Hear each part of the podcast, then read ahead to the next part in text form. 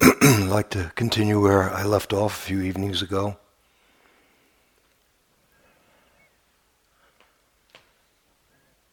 And build a bit on what Matthew and Doug have presented. Be reviewing some of it in somewhat slightly different language.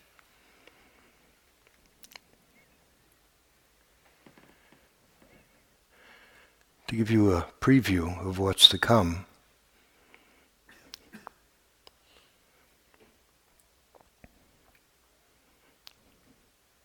A few words about Joseph Stalin, uh, who goes down in history as a mass murderer, among other things. And if only Stalin had come here at least heard the talk tonight, but just any of the retreats and gotten the essence of it because he was very close. It's just he was too literal. And uh, there's a memoir of someone who was very, very close to Stalin, and he tells his story about Stalin. He went and complained to Stalin. Uh, about a certain uh, assistant who was becoming problematic.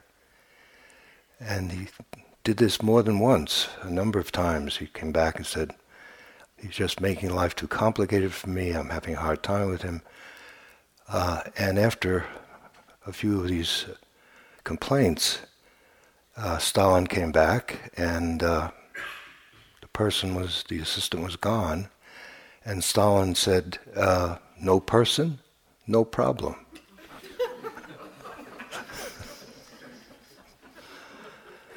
but he literally meant it.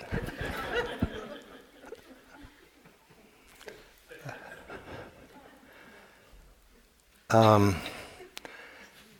continuing where I left off was an attempt to emphasize that we need a practice that is that encompasses every aspect of our life.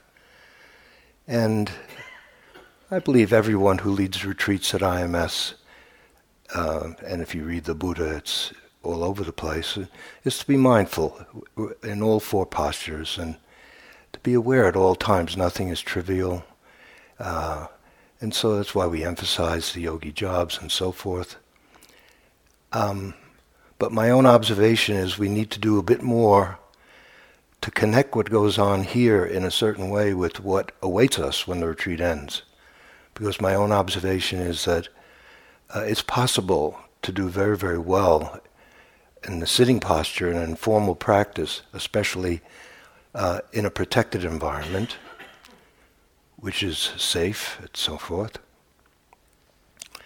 And if you're going to live in this kind of an environment, a monastery or an IMS or uh, some of the recluses who live out their days in huts and caves and so forth. Um, that's fine, but that isn't our situation, at least most of us, perhaps all of us in this hall. And so we need a way of looking at things, a certain view. It's not simply the techniques and methods are the same. Uh, it's not that there's anything new that I have to offer or even what I'm about to say. It's just that uh, we need a view that prior to all the forms, including this magnificent one, there's just life. Life in the form of IMS, life in the form of whatever is next for all of us. And we understand that perhaps conceptually, intellectually, and then uh, if we got it at a deeper level in here, in the heart, uh, we'd understand that the ordinary activities, and especially the difficult ones when we get home, um, relationship especially, uh, are very worthwhile. They're worthy of our best effort. They're not inferior to sitting and walking. They're also not superior. They're just another slice of life. And since that makes up so much of our life, we need an attitude that reinforces that. We don't have any, if you, if you go to any meditation center, there's no uh, statue of the Buddha vacuuming isn't, or making love, or whatever. There isn't. So he's always sitting and he's a nice, happy guy. He's a guy. Um, but of course, I understand that's just a statue. So we need uh, to, um, in some way, or it's a challenge. Can we, while we're here, practice in such a way so that when the time comes to leave, the, tr- the transition is smoother, that the attitude that we begin to develop here can also accompany us when we go home. And I was suggesting that relationship, uh, that relationship can be a very, very liberating Dharma practice. And that the Buddha's teaching can be looked at as a revolutionary way of looking at the same aspects of life that everyone else. He's the same life. We're all born, we age, we grow ill, we die, we have children, we uh, all the things that humans have always been doing. It's, that's the, those are the materials of which the, the Dharma is composed of. Um, so what did he change? It was the relationship to our experience. So when I say relationship, mainly, of course, I do mean relationship to other people, but it, and that's what we'll emphasize this evening. But it really has to do with everything.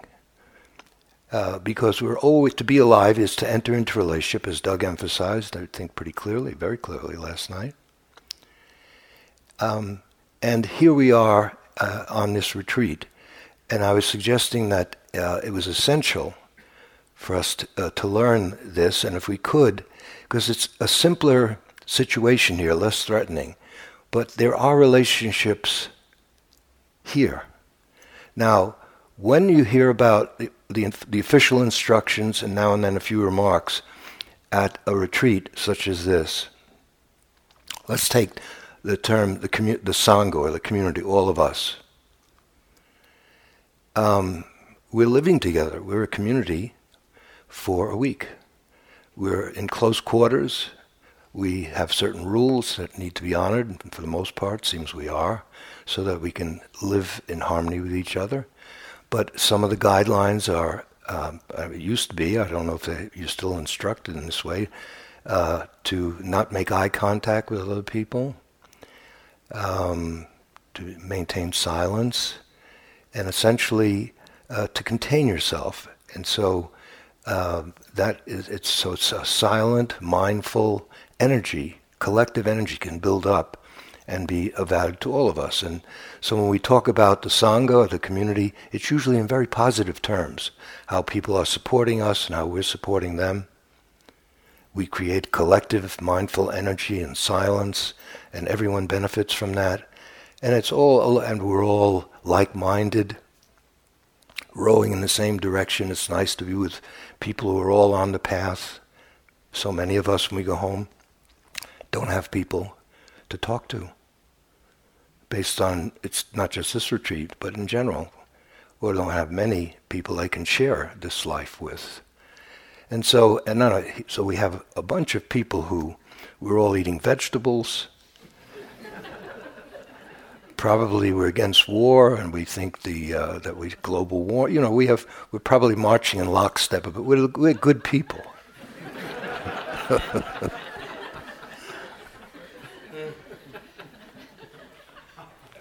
What's left out is something that uh, has been very helpful for me. In Korean Zen, I, my first tradition was Korean Zen, which I was in for five years. A year of that was in, in Korea mostly, and then somewhat in Japan. And when we got to the monastery, it was uh, a long, it was a, a 90-day retreat.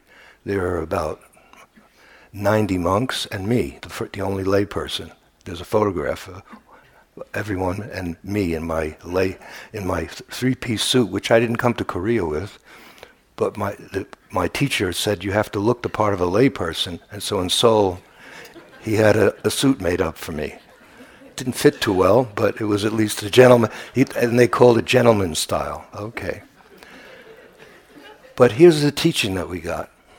It says if you want to peel the, the person who oriented us and got the retreat going, the head monk there, said if you have a whole a bucket full of potatoes, you can peel one at a time. It Takes forever. Or you can just put them in the bucket and shake them, and they all rub up against each other and peel each other. Get it? Okay, so there's a daily life going on here. There's relationship. There's selfing. Do you remember? I better refresh you. I want to give um, Buddhadasa's, because we're going to get into the notion of emptiness at least a bit tonight. Uh, what he said is, uh, birth is perpetual suffering, if you recall that. Now, if someone walked in and saw that up on the bulletin board, who knew nothing about the, the context, uh, they would just run out of here as fast as they could. I think this, the two popes ago felt Buddhism is just awfully pessimistic. Uh, it isn't. It's not optimistic either. It's realistic. There is we we are bound together by suffering. Then it says true happiness consists in eliminating the false idea of I, me, mine. That that me or mine. That's we'll get to emptiness. What is empty? Emptiness. So what I, I was suggesting, I th- believe, beginning to suggest, if not, I'll do it now. I don't remember everything I said is that there's nothing that flushes out selfing like relationship in my experience. Uh, when you sit, I mean, it's everywhere. And I, I'll try to give a few examples. Certainly, let's, so that you know what I'm talking about, referring to. When we're home, I remember the most vivid example of it for me.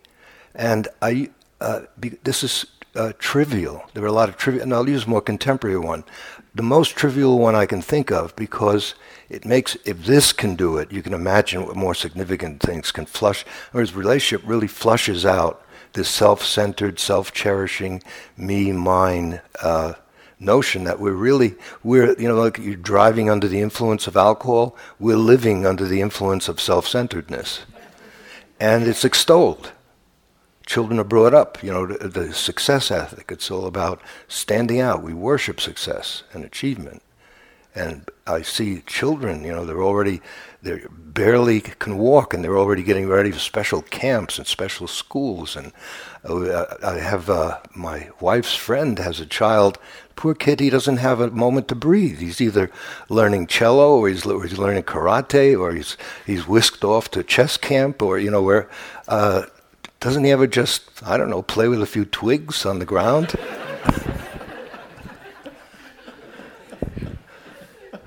so he's going to be proficient at a lot of things. And they're getting him ready to get into at least Harvard, if not, all right, Stanford. Maybe Oxford or Cambridge, if any Brits are here, or any university you favor. Um, Here's the example. It's happened to me a number of times. And it's been so instructive because it's trivial. And many of you have heard this over and over again. But I'm in the kitchen with my wife, and suddenly she'll say, Larry, you said you'd take the garbage out almost two hours ago. And it's still here. And she didn't say it in a mean way. And suddenly, you know, an armor plate, I'm in a, a knight in shining armor. I have armor and I'm I can feel the defense. Yes, I know, but I have to. You remember, I'm the one who I have to take care of the bills. And remember, I've got to return that phone call. And then, you know, my sister called, and, and just, you can just feel what it flushed out. It's such a harmless thing, but it's taken as a, a as an attack. And what is it that got hurt? What is it that had to uh, come back and defend itself? Me. Uh, and when you see it, it's laughable. And it's going on all the time. And if you start paying attention, uh, because here's why I uh, use Buddha. Buddhadasa has a wonderful book. I'll put the reference out uh, before you all leave if you want to read it. And if you recall, I mentioned that before I had spent time with him, I was studying emptiness, shunyata. It's sometimes called voidness. I don't think that's the right term because in our culture, it's like null and void. It means no value, like a ticket is void. Uh, emptiness is not so great either because we want we want things full. We want a lot of stuff, and so empty sounds like what's the why do you want to be empty? Well, empty of what? It's empty of attachment to me and mine. That's what emptiness means. But he had a way of he was saying, and he there was a, there's a sutta that the Buddha gave to lay people, where he says, Look, you suffer more than we monks do.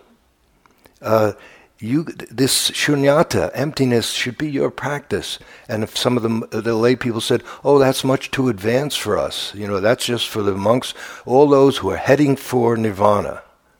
And, you know, when I, when I read it, I said, well, where's nirvana? Behind the moon or someplace, you know? Uh, and the Buddha countered that by repeating and, and, and saying, look, uh, you need this. You need it. You're on fire with suffering. You have much more suffering than we do here in our monastic life. And it's not beyond your capacity. It's something that happens in each moment. You can take it on as a practice. And I think one of the reasons I had a hard time with it prior to this is I read too much about emptiness in all the different Buddhist traditions. A lot of it spins off into philosophy, metaphysics, and becomes very fascinating and brilliant and, and not practical at all and it, it's very enriching intellectually, but it doesn't help you in just the ordinariness of living. And so, what Buddhadasa was saying was um, take this on as a practice, it's an actual practice. Um, let's take, uh, so that little event, let's say, if just being told that I haven't taken out the garbage can mobilize this kind of energy, you can imagine what goes on. It can go on. Now, let's use the term selfing for short. It's not a bad term for it. It's when we make me. We make it into. We're not selfing all day long, or we'd be completely insane. There are t- even, even if a person never heard of meditation, there are times when they're just being. They're just living, existing, and doing things, and not so self centered about that it's me who's doing it, who wants to get something from you. Uh, and if I can, I'll do whatever it takes to get from you so that I can be better off than I think I am now. Uh, so, and when we sleep, even in our sleep, in our dreams, who's being chased by a tiger, the nightmare? A dream tiger ch- chasing a dream me it's me. It's the same me. It doesn't, you know, it doesn't give us a break. Fortunately, we have a few hours of dreamless sleep. The science done. Where, thank, well, I was going to say thank God, but this is a non-theistic religion. Thank someone. is, is there a new religion? When I first pulled up, when we pulled up here, uh, I didn't know about all this stuff with the doors and the locks, and I saw everyone with. Uh, I'm used to seeing cross crosses or a Star of David hanging there, and I saw this must be some new. Maybe it's uh, what is a new sect? Some Indi- Indian guru has come over here, and it's a key to what? It must be key to heaven or something. Yeah, this is what they're talking about: the key to the to kingdom of heaven. Uh, it's just to open a door, right? But you have to hang it for me. Okay. Somehow a cross or a Star of David had a little more oomph to it. Yeah. Um, let's see, where were we? um, okay. So I've taken it on as a practice a long time ago, and we teach it at, at Cambridge, and uh, all four of us teach it, and we attempt to practice it in our daily life. That is, there's a way of practicing so that you, when you're in the present, right now, let's limit it to people. Uh, there may be a few examples that come up when I go through this that are not just people. When you're in the presence of another, there's a reaction. We can't help that. Uh, it could be neutral, like you put down some money and you pick up a, a, newspaper, and there's a person there, and you don't even, if someone asks you, what does this person look like, you don't even know. You see them, but it doesn't register. Okay, that was your reaction, neutral. Okay. But throughout the day, typically, we have reactions. Reactions are mechanical, they're conditioned. We can't help ourselves. And what uh, Buddhadasa is saying is that finally, what the Buddha is saying is that the root of all suffering, of the whole teaching, uh, he uses the example that probably many of you know, where the Buddha picks up a handful of leaves in the forest. It's an early teaching. And he says, Are there more leaves in the forest or in my hand? And, and the yogis say, of course, in, in the forest. He says, well, what I know is equivalent to the leaves in the forest, but what I'm teaching is only in my hand. It's a small amount. And what is that? It's suffering in the end of suffering. That's the core of at least this approach. It's uh, couldn't be more real, couldn't be more accessible.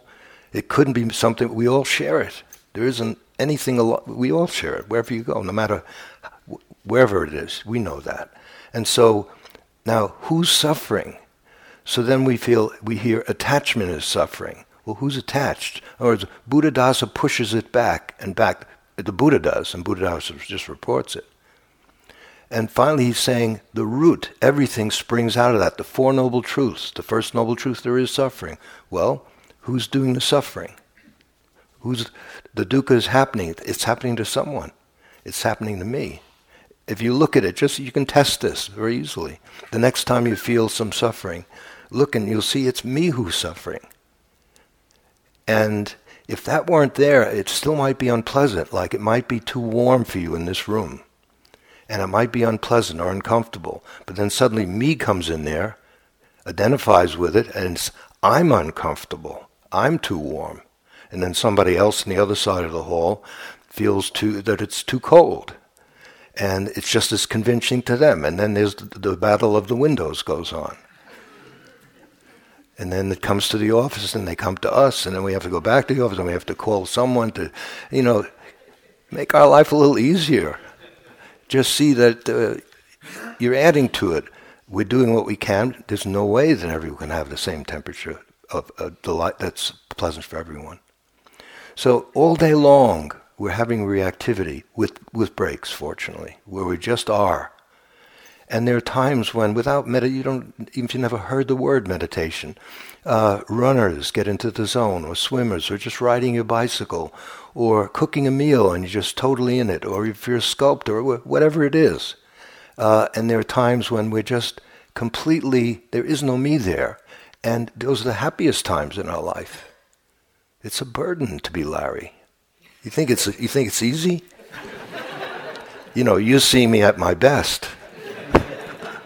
I have to live with this all day long and all night long. I dream in wisecracks.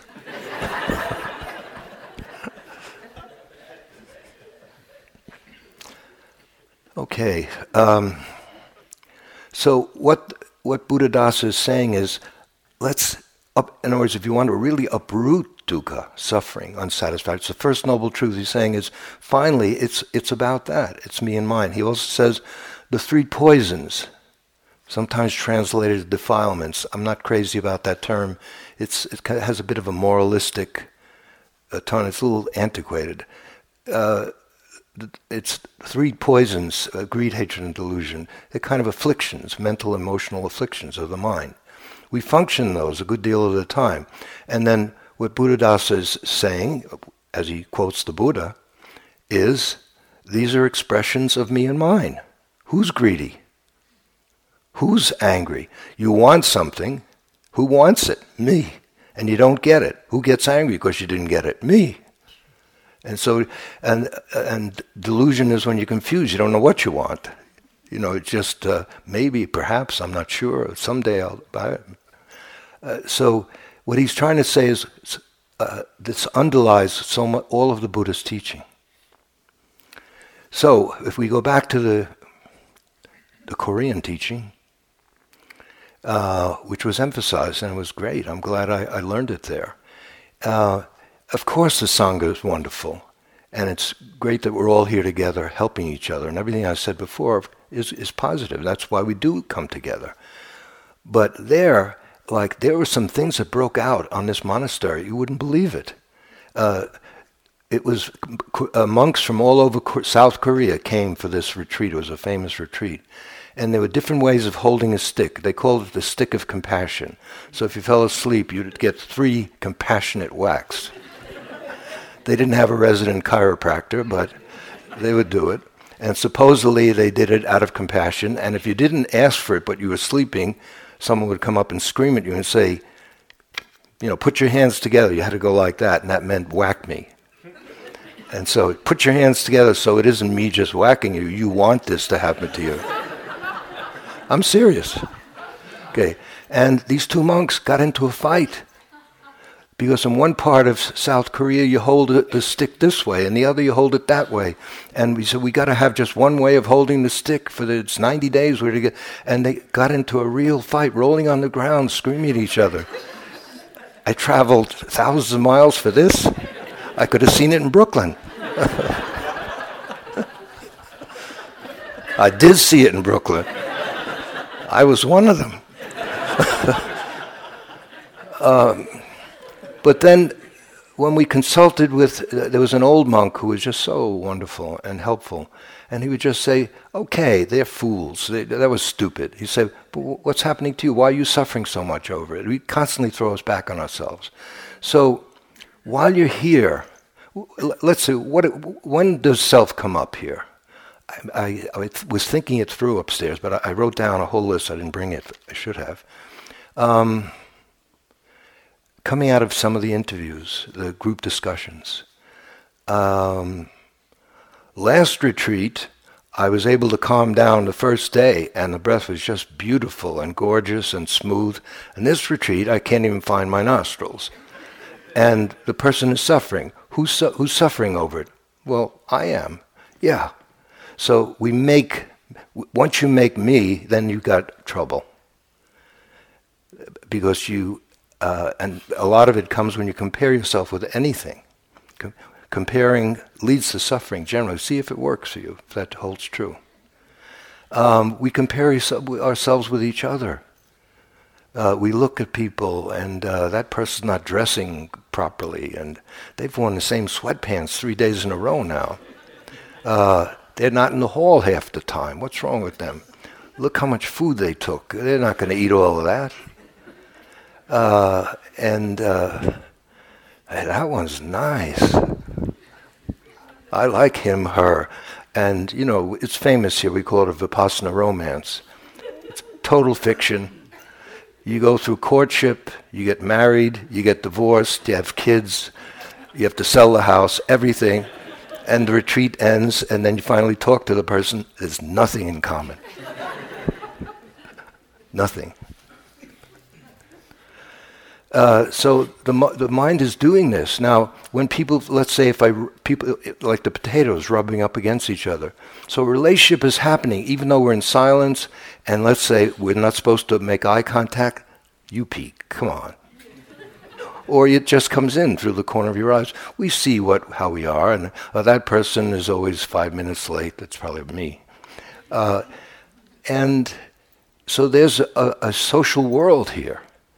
Now, I'm not saying to talk about it or to become obsessed with it. It's here. It happens. You're waiting to go in for an individual interview and you feel yourself being anxious because you feel self conscious about going in and talking to someone or in the interview room itself.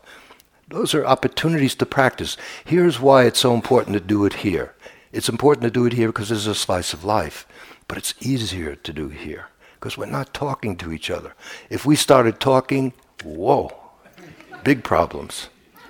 A hundred people sitting like this, talk whenever you want. After out, you know, uh, we'd have a hard time. So it's a, a way of getting some uh, practice, re-educating to mind the mind to understand that when I'm in the presence of others, um, there's something that goes on that can be an invaluable Dharma practice which has real depth. Because if you flush out me, even though it's just a few moments, those moments add up.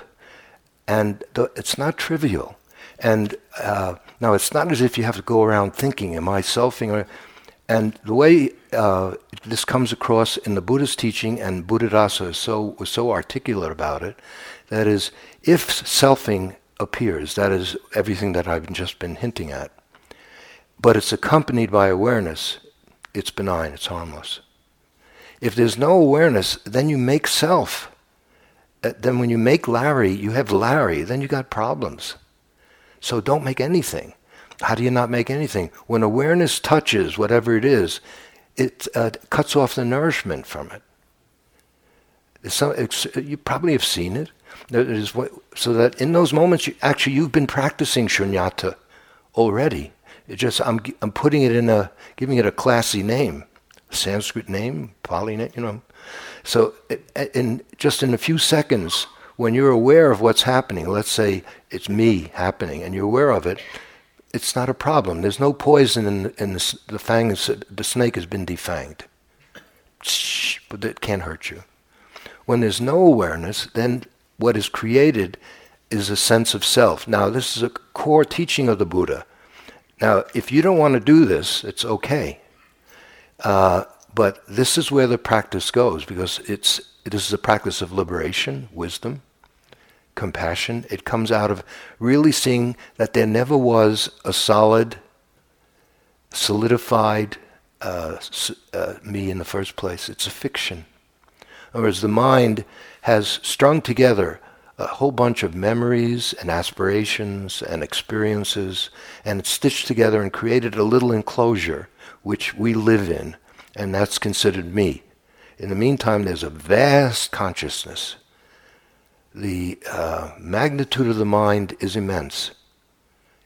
You know, sometimes uh, people talk about, uh, I remember a few years ago, the cover of one of the main magazines the ocean is the last frontier, you know, but others would say, well, the cosmos, the last frontier. There's another frontier. It's the inner world is an unexplored frontier, and we better start getting to know it. Because we're not doing a very good job. We're getting to know we're getting to know planets and the ocean and everything but ourselves. And is it a wonder the world looks this way? That's why self discovery is urgent. It's not a luxury item. And then sometimes we say, well, what does that have to do with anything? Self discovery sounds like self centered, narcissistic. The practice is not about self improvement. That's what we all want.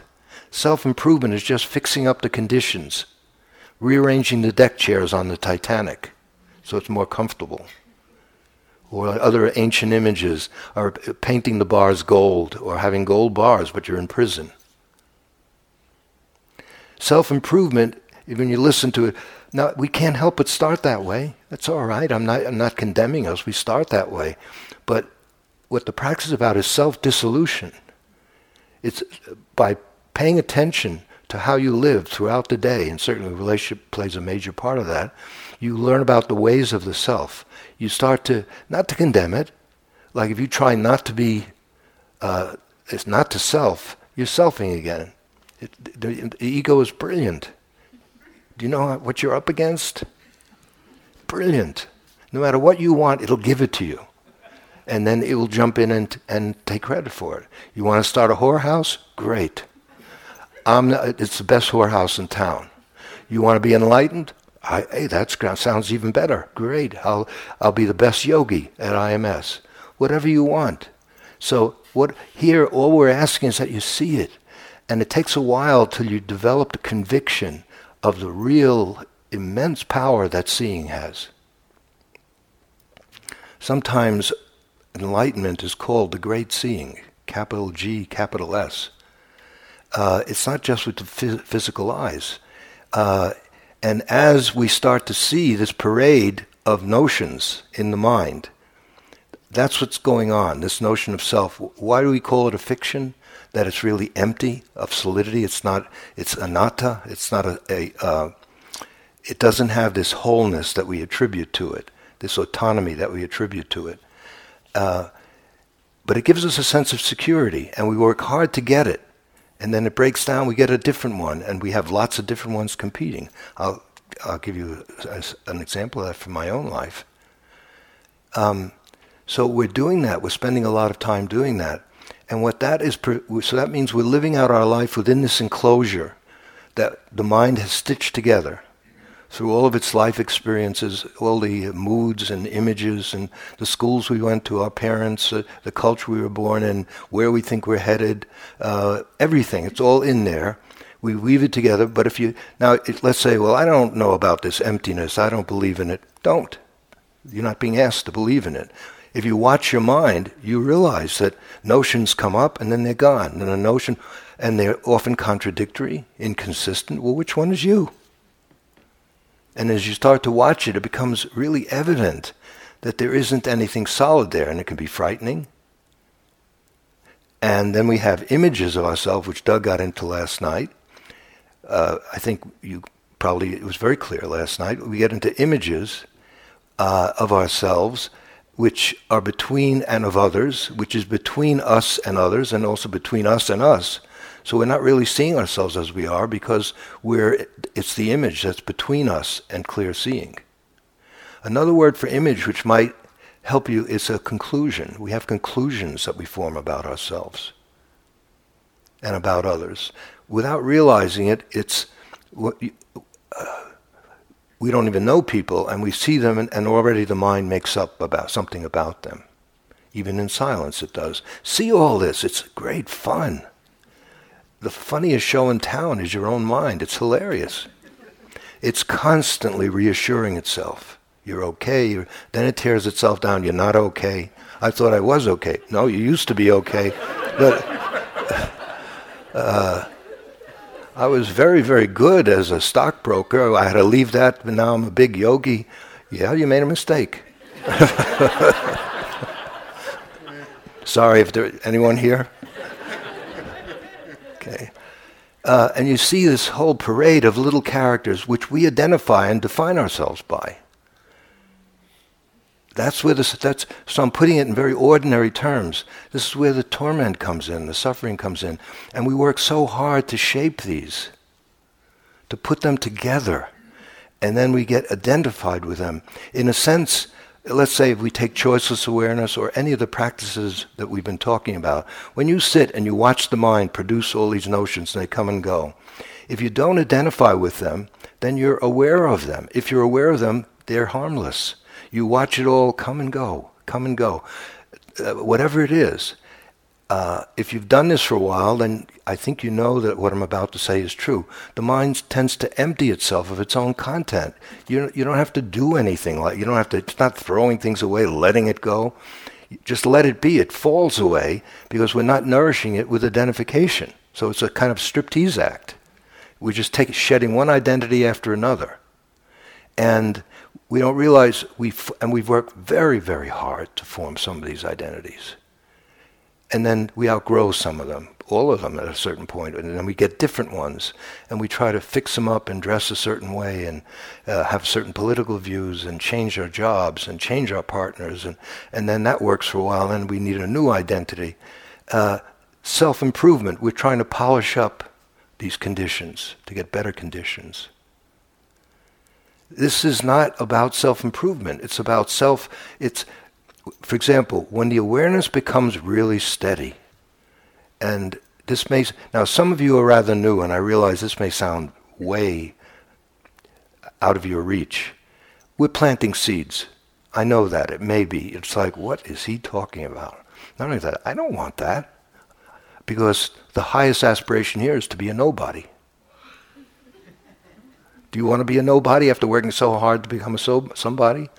But the way I just put it, a nobody is a somebody, but okay. All right, we'll get to that later. Is there a later?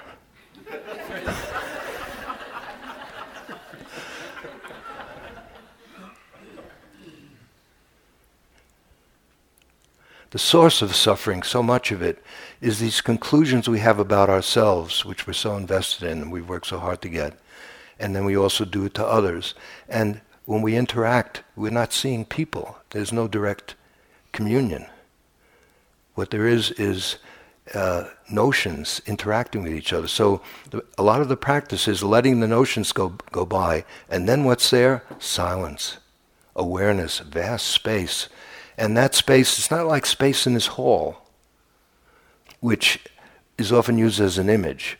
This the space in the hall contains us. In other words, let's say this is like the mind, and we're the content of the mind.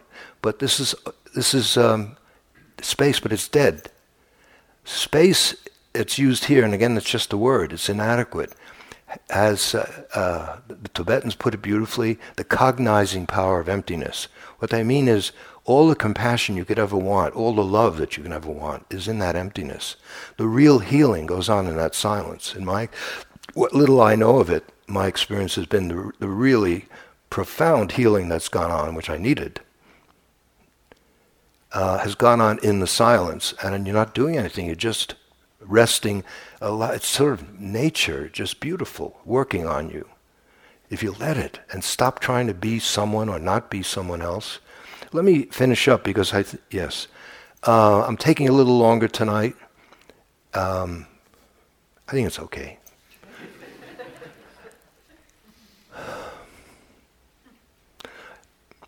For, for my own story, I'm trying to make this accessible, that it's about our lives, ordinary people.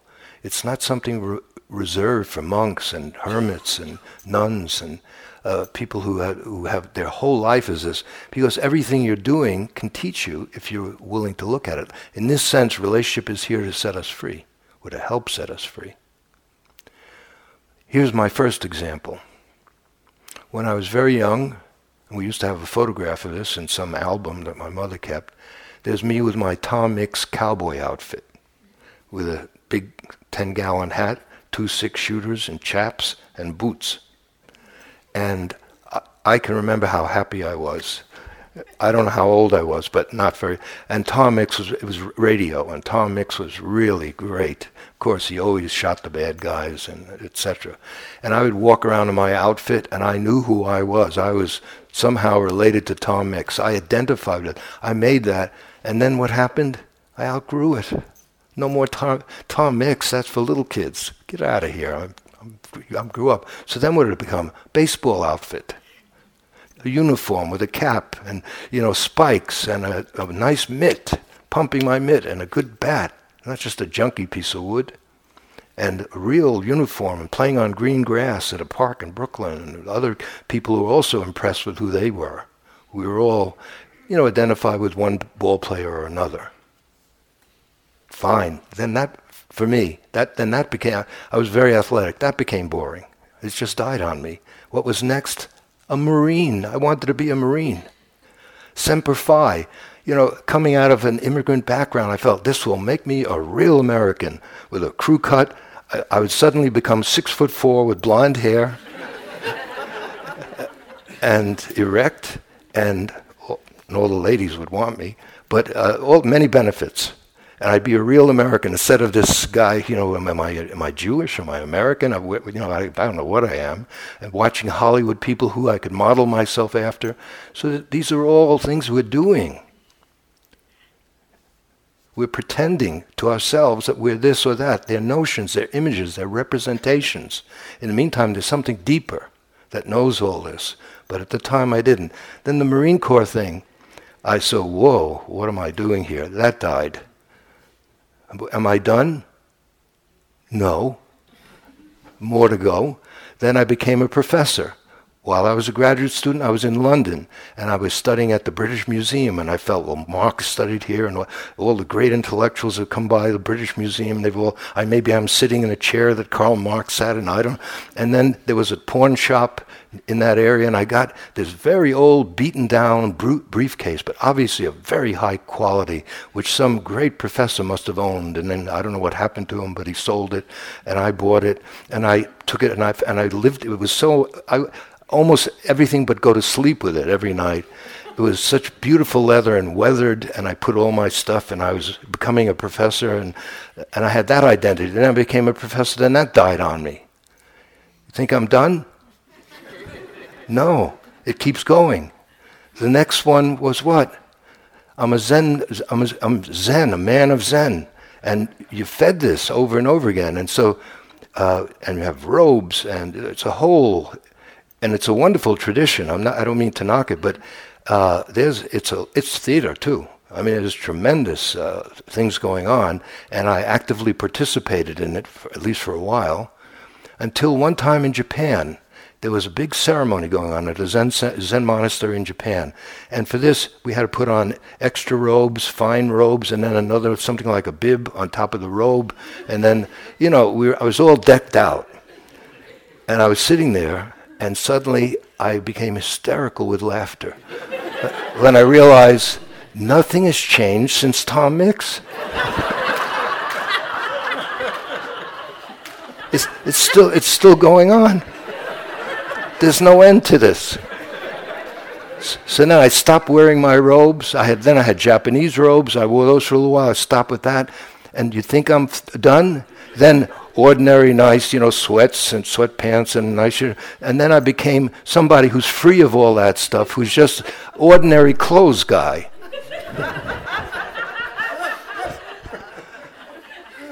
what to do? Okay. Uh, you don't mind because then you don't have to do walking meditation, right? yeah. Okay. Okay.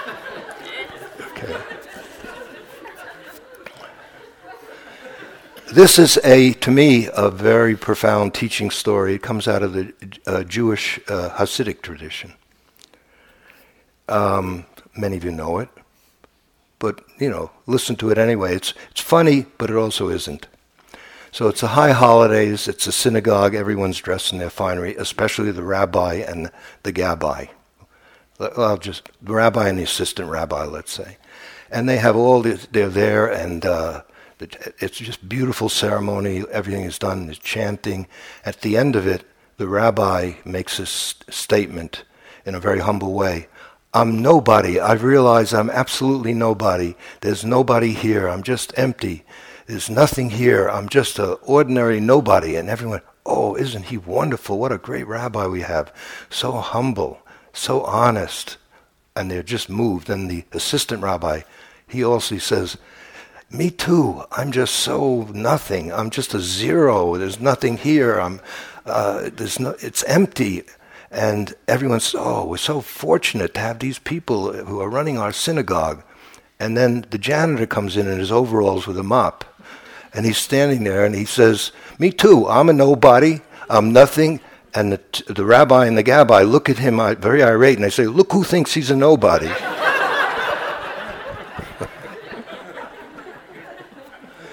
So look who thinks he's, uh, you know, just an ordinary person, ordinary clothes. It's true, it is ordinary clothes. If I don't make anything out of it, I'm fine. So don't make anything. And that's it. Okay, so pay attention to your life here, and then a little of it can be learned here because the conditions are so conducive to learning. And then some of that can follow you home when you go home and, and put it into, into practice. You see, it's essential. We don't have a choice. We have to learn. We have to learn how to live with each other. Otherwise, same generation after generation, over and over, is the only way we can be happy is by folding our legs and sitting on a cushion. That's sad to me. We become hothouse plants. because we have another life. If we were just living here, it's different. That would be our life. It isn't. We go home most of the time and it's imperative that we learn how to live. And we have to start how to live with ourselves by shedding all this contrivance and notions. And that takes you to something else which I won't name. Okay.